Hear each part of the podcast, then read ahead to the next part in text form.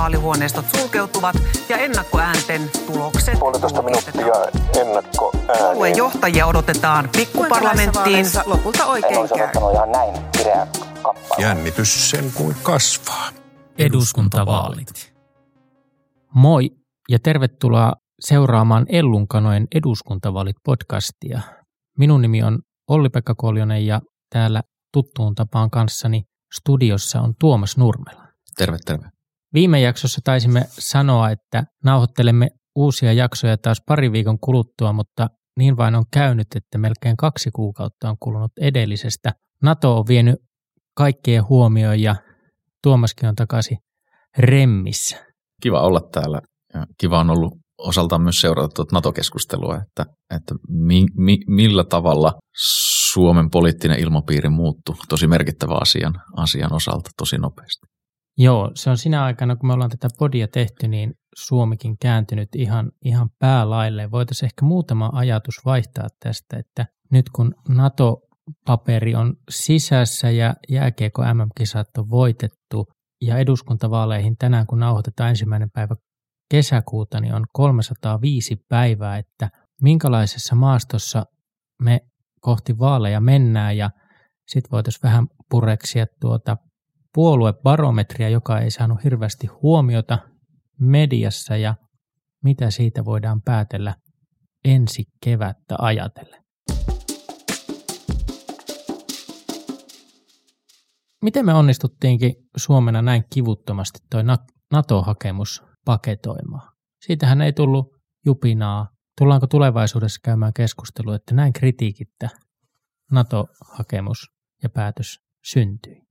Varmaan tullaan ja varmasti on ihan hyväkin, että, että sitä niin kuin historioitsijat ehkä erityisesti arvioi, että miten, miten näin kävi. Ja, ja varmaan niin kuin graduja, graduja tullaan politiikan tutkimuksen tiimoilta myöskin tässä tekemään. Varmaan tämä useissa yhteyksissä on, on, on jo todettu, mutta kyllä suomalaiset tämän päätöksen teki. Ja, ja suomalaiset ohjas, ohjas politiikkaa ja, ja voisi ehkä sanoa niin, että, että kansalaisten liike vaikutti poliittiseen koneistoon voimakkaammin kuin koskaan ainakaan minun, minun elin aikana, niin mitä mä muistaisin.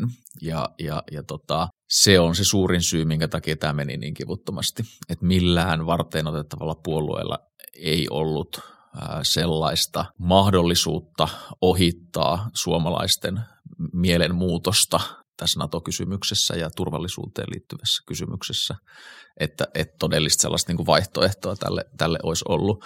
Varmaan pitää paikkansa se, mitä esimerkiksi Jussi Saramo, Vasemmistoliiton eduskuntaryhmän puheenjohtaja sanoi, että, että semmoista niin kuin tasapainoisempaa, laaja-alaisempaa keskustelua olisi voinut käydä ja erilaisten vaihtoehtojen punnintaa, mutta jos sitten palataan ihan, ihan tämän peruskysymyksen äärelle, että Venäjä teki merkittävän tämmöisen niin kuin hyök- hyökkäyssota toimen Ukrainassa ja, ja jatkaa sillä, sillä samalla linjalla, niin en tiedä kuinka paljon syvällisemmin sitä nyt olisi tarvinnut niitä erilaisia vaihtoehtoja punnita. Et kuitenkin mentiin sellaiseen yhteisöön, ehkä sitä Turkkia lukuun ottamatta, mitä aikaisemminkin ollaan näissä jaksoissa todettu, että, että länsimaisten demokratioiden yhteisö ehkä sitä Turkkia lukuun ottamatta.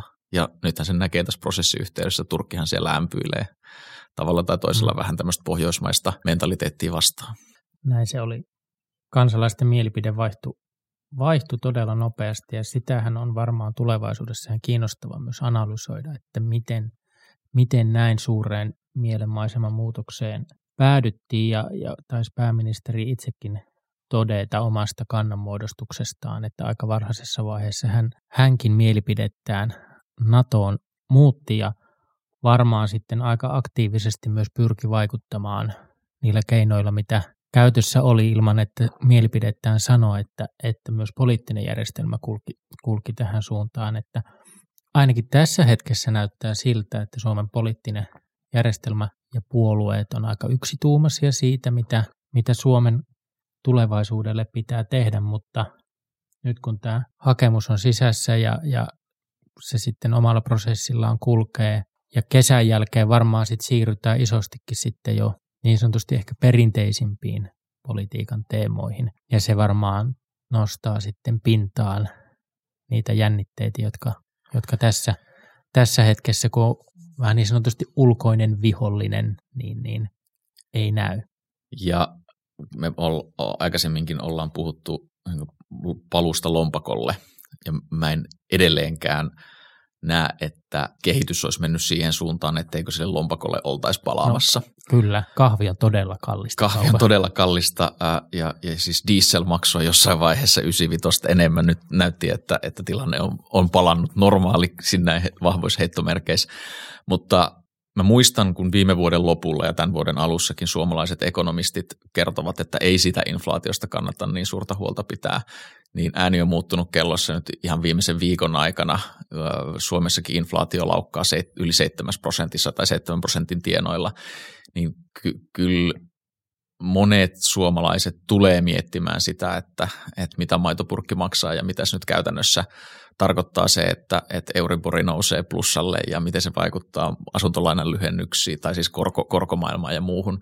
Että ei me niin vielä voida edes ennakoida vahvasti sitä, että mihin suuntaan se poliittinen diskurssi tulee menemään, mutta on varmaa, että et, et lompakko, lompakkoon liittyviin asioihin me tullaan, tullaan palaamaan. Ja se johtuu myös siitä, että kokoomus haluaa ää, pitää ää, valtion velkaantumiskysymystä esillä.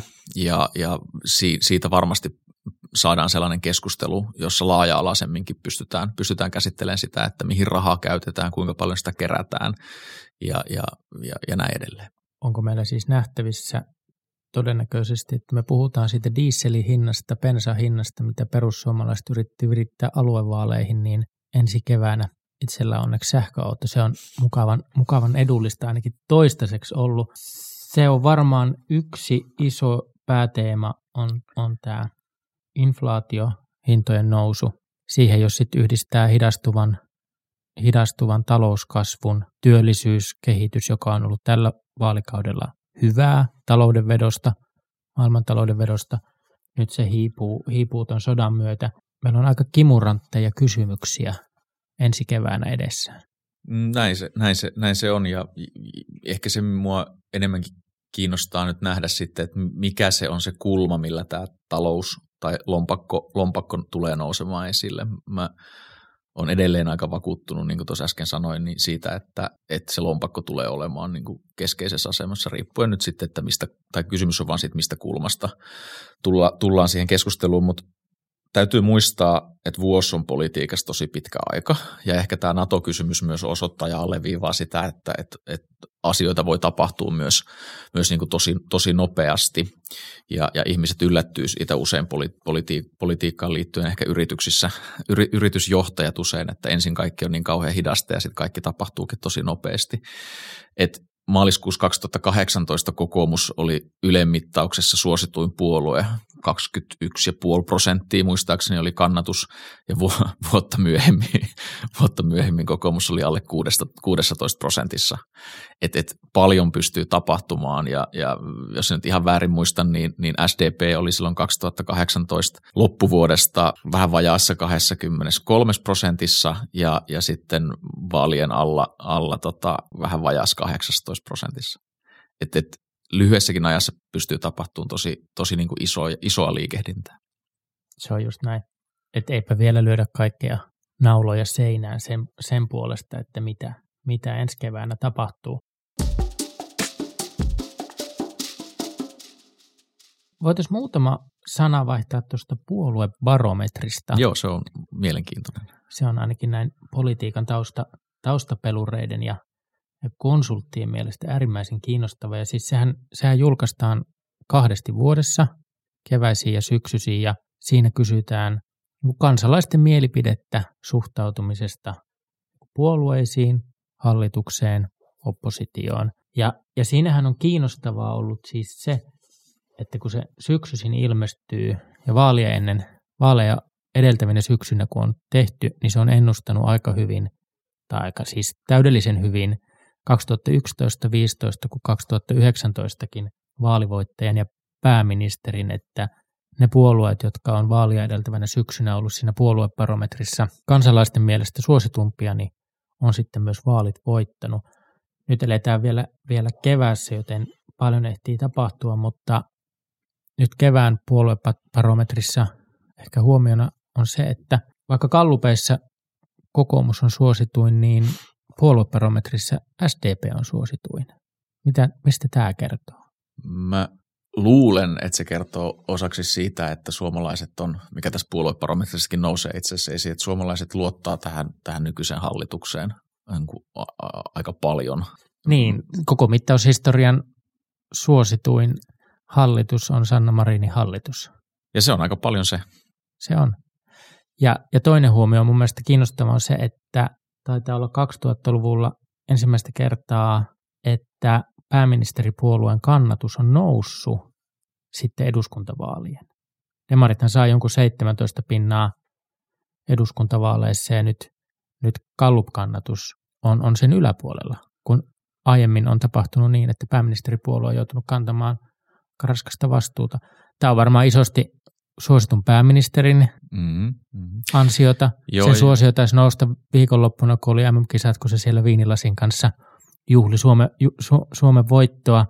Ja kai tässä hallituksessa on sitten jotain onnistuttakin. Niin mä en tiedä, että missä tämä hallitus nyt on onnistunut, että siitä voidaan keskustella ehkä joku toinen kerta, ää, mutta mä luulen, että et, et Sanna Marinin persoonaan ja hänen tapansa esiintyä, niin, niin siihen, si- sillä on myös tekemistä sen, suhteen, että minkä takia SDP on, on, on niin suosittu kuin se on. Että kyllähän me huomattiin silloin koronan aikana, että, että Marin oli äh, hyvinkin vakuuttavan oloinen tiedotustilaisuuksissa ja loi sitä kautta vähän tämmöistä niin rauhallisuutta ja muuta. Ja nyt tämän NATO-kysymyksen osalta, niin, niin kyllä pääministeri ja tasavallan presidentti molemmat otti, niin aika jämptin otteen otti siitä, että millä tavalla tätä prosessia viedään eteenpäin. Ja, ja, ja ehkä tasavallan presidentistä sanon sen, että hän on niin aikaisemmin ollut hyvin merkittävästi tällaisen niin eurooppalaisen puolustusyhteistyön rakentaja. Ja mä itse, itse niin kuin olin skeptinen siitä, että, että pystyykö, pystyykö hän muuttamaan ja kääntämään sitä omaa kelkkansa NATO, NATO, NATO-myönteisyyden suuntaan, mutta kyllä hänkin sen niin kuin hyvin määrätietoisesti vei sitten eteenpäin. Ja, ja, ja siinä kyllä pääministeri ja, ja tasavallan presidentti teki hyvin tiivistä yhteistyötä toisin kuin silloin koronan alkuaikoina. Et silloin oli semmoista selkeät nokittelua. En tässä yritä sanoa, että, että Sanna Marin nyt niin kuin tasavallan presidentin siivellä olisi, olisi niin kuin päässyt, päässyt jotenkin niin kuin kansan su, silmissä parempaan suosioon, vaan että, että hän toimi samalla tavalla jämäkästi, kuten, kuten toimi, toimi silloin koronan alussa. Ainakin tälleen ulkoapäin katsottuna. Kyllä. Ja, ja mielestäni johdonmukaisesti molemmat toiminut ja varmaan siinä myös tällä, jos katsoo vähän niin kuin imakomielessä, että on ollut nuori, nuori naispääministeri, joka tulee vasemmalta ja, ja sitten on tämmöinen meritoitunut iäkkäämpi oikeistolainen mies.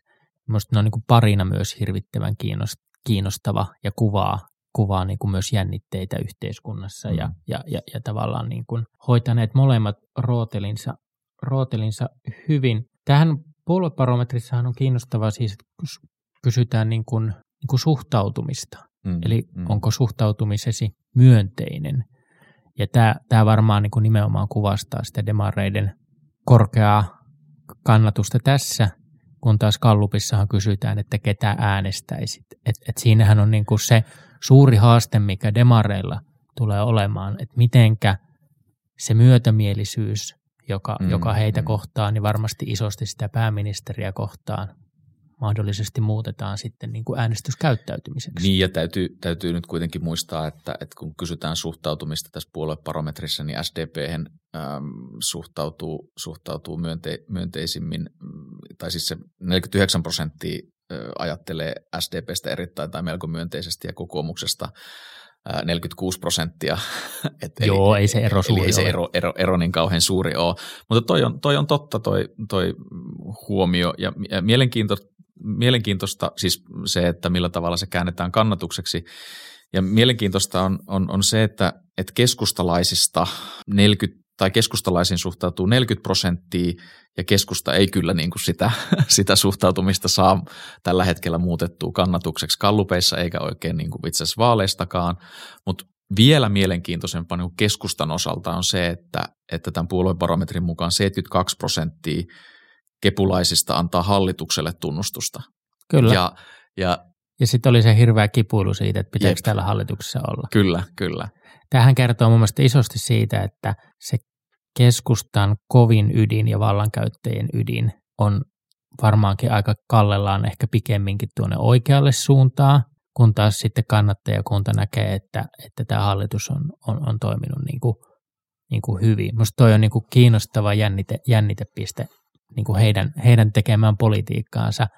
Ja tämähän nyt kertoo siitä, että riitapukarit on haettu riitelemällä sitä kannatusta ylöspäin, ottamalla matsia mm. turpeista sun muusta.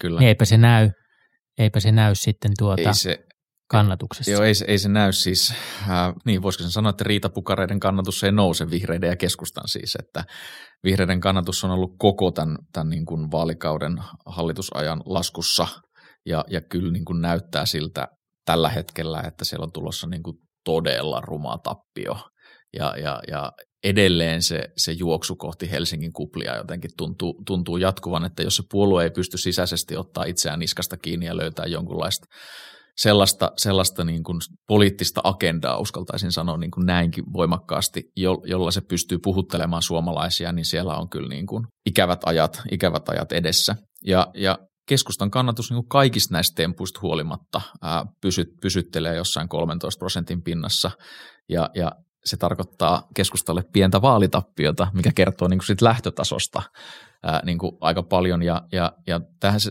tässä päästään niin kuin siihen puoluebarometrin kiinnostavaan osaan, mitä me ollaan tässä niin kuin kosketeltu ja, ja, ja, ja sivuttu, että se positiivinen suhtautuminen puolueeseen pitää pystyä kääntämään myös jollain tavalla kannatukseksi. Ja, ja puolueidenhan täytyy ylipäätään pystyy niin kuin ratkaisemaan, ratkaisemaan oikeastaan kolme kysymystä. Yksi, miten pääsee valtaan, eli miten se positiivinen suhtautuminen ää, niin kuin neljän vuoden välein eduskuntavaaleissa käännetään markkinaosuudeksi, kannatukseksi. Sitten toinen, keiden kanssa sitä valtaa käytetään. Eli kun ollaan tämmöisessä niin monipuoluejärjestelmässä, sun pitää saada kavereita sitä valtaa, valtaa niin kuin sun kanssa käyttämään. Ja kolme, mitä sillä vallalla tekee. Ja, ja, ja nämä on sellaisia kysymyksiä, mitä nyt varmasti jokaisen, jokaisen niin puoluetoimiston strategia-osastot tai strategit pohtii, että, että miten me pystytään nämä kolme kysymystä taklaamaan. Tai jos eivät pohdi, niin, niin sitten pitää katsoa kyllä peiliin. Onko Petteri Orpon taktiikka, että miten pääsee valtaan, että ei osallistu keskusteluun? No on, onko se jättänyt osallistumatta keskusteluun? Aika, aika, aika vähän sitä näkyy missään. Olihan sillä se yksi Hesari-haastattelu, jossa se yritti avata tätä, tätä talous, talous ja puhu vähän, puhu vähän niin kuin leikkausten puolesta ja tuli, tuli kova, kova kritiikki, mutta kai se on niin, että, että nythän viimeiset, viimeiset vaalit, niin opposition kauttahan sinne on menty mm, mm. Ja, ja, ja tavallaan se logiikka on ollut jotenkin kärjistetysti sitä, että että että niin kuin hallitus kärsii, kärsii niin kuin tuota kannatustappiota. No okei, nyt ei ole sitä tapahtunut, mutta siitä huolimatta kokoomuksen kannatus on korkealla. Varmaan on tätä NATO-lisää tässä, mm, mm. joka tulee siitä ehkä niin kuin rapisemaan.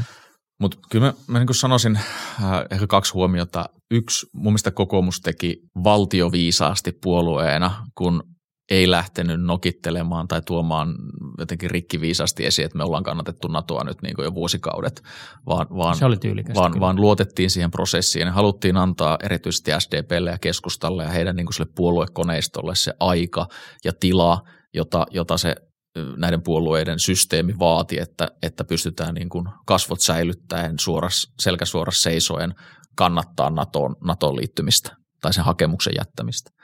Ja toinen, toinen huomio on se, että jos Orpo on antanut haastattelu, jossa, jossa se puhuu taloudesta ää, siihen sävyyn, että siitä pitäisi pitää huolta myös pitkässä juoksussa ja sitä kritisoidaan, niin eikö se kerro sitä, että Orpo on tullut, tullut niin kuin kokoomus, kokoomuksen niin kuin aika vakioagendalla toki, mutta että on ollut julkisuuden, julkisuuden tuota valokeilassa. Joo, ei siinä tainnut mitään yllättävää. yllättävää niin, olla. mutta että joka tapauksessa hän niin kuin oli, mutta että toi, toi tämän asian, asian niin kuin esiin ja, ja, ja nosti kokoomusta siinä, siinä, siinä valossa, mutta että eiköhän se, niin kuin se kokoomuksen ongelma, ongelma niin kuin ole, ole puettavissa jollain tavalla sanoiksi. Itse asiassa Tony Blairin, ähm, olikohan hän viestintäjohtajana Blairilla tämmöinen Alastair Campbell, joka tämän vuoden, tämän vuoden huhtikuussa mm, totesi näin vapaasti, vapaasti suomentaen ja kääntäen, että emme koskaan uskoneet, Labour-puolue, työväenpuolue Briteissä siis Tony, Tony Blairin aikana, emme koskaan uskoneet, että hallitus häviää vaaleja, vaan opposition on voitettava vaalit.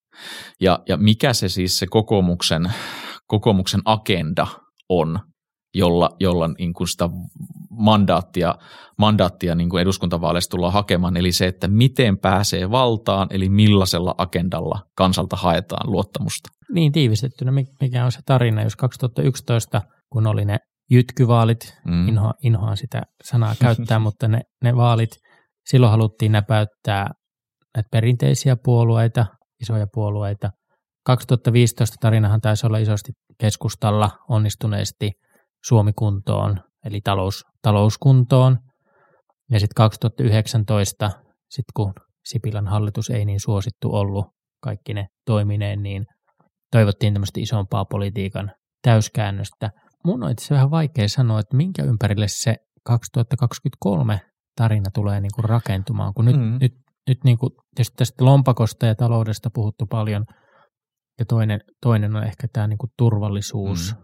Turvallisuudessa ei suurta niin kuin ristiriitaa puolueiden kesken ole, mutta täältä taloudesta se jännite varmasti löytyy. Ja sitten taloudesta, mitä me ei olla vielä kauhean yksityiskohtaisesti käsitelty, liittyy niin työmarkkinakokonaisuuteen ja neuvotteluihin ja, ja mun mielestä teollisuusliiton, onko hän ensimmäinen varapuheenjohtaja Turja Lehtonen sanoi tosi hyvin, että Tehy ja Super on viemässä suomalaista ää, neuvottelujärjestelmää ja työmarkkinajärjestelmää sellaiseen suuntaan, jossa yksikään niin työmarkkinajärjestö, muu, muu työmarkkinajärjestö, siis teollisuuden, teollisuuden toimija ei halua avata sitä peliä, koska siinä järjestelmässä on niin kuin jollekin toiselle palkan, palkansaajataholle tai ryhmälle automaatti sille, että ne tulee saamaan suuremmat korotukset kuin sitten, sitten joku toinen. Että tämmöinen niin kuin työntekijäryhmien keskinäinen solidaarisuus tulee kyllä horjumaan, jos, jos tämä järjestelmä muutetaan. Ja jälleen kerran, mä toitotan tätä niin kuin, ehkä vähän papukajana, mutta jälleen kerran se on niin kuin paluu lompakolle kysymys. Ja mä luulen, että kokoomuksen, kokoomuksen niin kuin vahva kannatus liittyy siihen turvallisuuteen ja talouteen. Ja, ja, ja se, että millä tavalla kokoomus pystyy niin kuin määrittelemään oman niin kuin visionsa, näkemyksensä siitä, että minkälaista Suomea ja maailmaa kokoomus niin tavoittelee. Ja sitten sillä pitäisi olla niin kuin, niin kuin määritelty strategia siitä, että miten, miten niin kuin mennään eteenpäin. Ja ennen kaikkea pitää olla, niin kuin, kokoomuksella pitää olla niin kuin selkeä suunnitelma niin kuin itsellään siitä, että millä stepeillä sitä, sitä niin kuin näkemystä ja strategiaa sitten toteutetaan. Että ei ole vaan semmoista niin kuin konsulttien käsien heiluttelua. Näin se on. Ja sieltä se siis kumpuu, voi kummuta se agenda, Kyllä. jolla sitten määritellään sitä keskustelua. Kyllä. Ja, ja ehkä vielä tässä, tässä vaiheessa se näyttää hämärältä, että mikä se mahtaa olla, koska tämä, tämä turvallisuuskeskustelu noin niin kuin isossa kuvassaan on sitten peittänyt alleen näitä, näitä muita vivahteita, mutta, mutta tota, kyllä ne, ne sieltä alkaa kumpuamaan. Ja jos ajattelee tuota syksyä ja viittasit näihin työmarkkinoihin, mehän tullaan näkemään siellä varmaan aikamoista turbulenssia. Mm, no mm. aina sanotaan, että työmarkkinakierrokset on vaikeita. Niin ja ne menee aina niin kuin yliajalle. Ja... Yliajalle, ja, mutta ainakin tähän asti aina, aina sopimusta on saatu aikaan, mutta tietysti toi Tehyn ja Superin kysymys on, on äärimmäisen kiinnostava ja sittenhän se kytkeytyy isosti tänne niin kuin politiikkaan, kun on julkisen puolen työntekijöistä kyse ja, ja sitten myös tähän niin kuin talouteen noin niin kuin isossakin mittakaavassa, mm, ei mm. pelkästään sen lompakon kautta, vaan niin kuin valtion talouden, talouden niin kautta. Kyllähän, kyllähän se siis on, että inflaatio laukkaa, se laukkaa globaalisti eri paikoissa tai eri maissa, korot nousee, kasvu näyttää, näyttää matavan ja, ja työllisyys uhkaa heiketä niin kuin eri puolilla maailmaa tai niin kuin läntisessä maailmassa sitten Suomessa alijäämä ja velkataakka on, on paisuneet. Eli, eli, eli käytännössä siis ihan pelkästään se, että, että valtiovarainministeriö ja, ja, ja varmaan elinkeinoelämän lähellä olevat tutkimuslaitokset ja etujärjestöt tulee nostamaan esiin se, että millä tavalla niin kuin julkinen talous saadaan tasapainoon. Että, että kyllä, kyllä sitä, niin kuin, sitä talousagendaa nostetaan varmasti esiin ihan tietoisesti eri, eri suunnilta. Kyllä, ja uskoisin, että se kokoomusta erityisesti varmaan hyödyttää – tietysti myös sitten niin kuin vasemmistopuolueita, mutta vähän, vähän niin kuin eri tavalla ja ehkä tekee, tekee niin kuin ehkä keskustalle pienen hankalan paikan. Näin varmasti on, mutta mitä sä OP, kun ajattelet, että kun me ollaan pohdittu, että voisiko sinipuna olla, olla mahdollinen, niin ollaanko me nyt niin kuin lähempänä sitä, että Orpo ja Marin mahtuu samaan huoneeseen vai ollaanko me kauempana siitä mahdollisuudesta? Tietystihän tämä NATO, NATO-ratkaisu antaa osviittaa sille, että, että, että pystytään tekemään isoja, isoja yhteisiä ratkaisuja. Toisaalta sitten mä mietin sitä, että jos tästä taloudesta syntyy kohti seuraavia vaaleja niin kuin iso jännite ja, ja syntyy niin kuin pääministerikilpa, joka minusta on niin kuin hyvin todennäköistä niin kuin Orpon ja Marinin välille.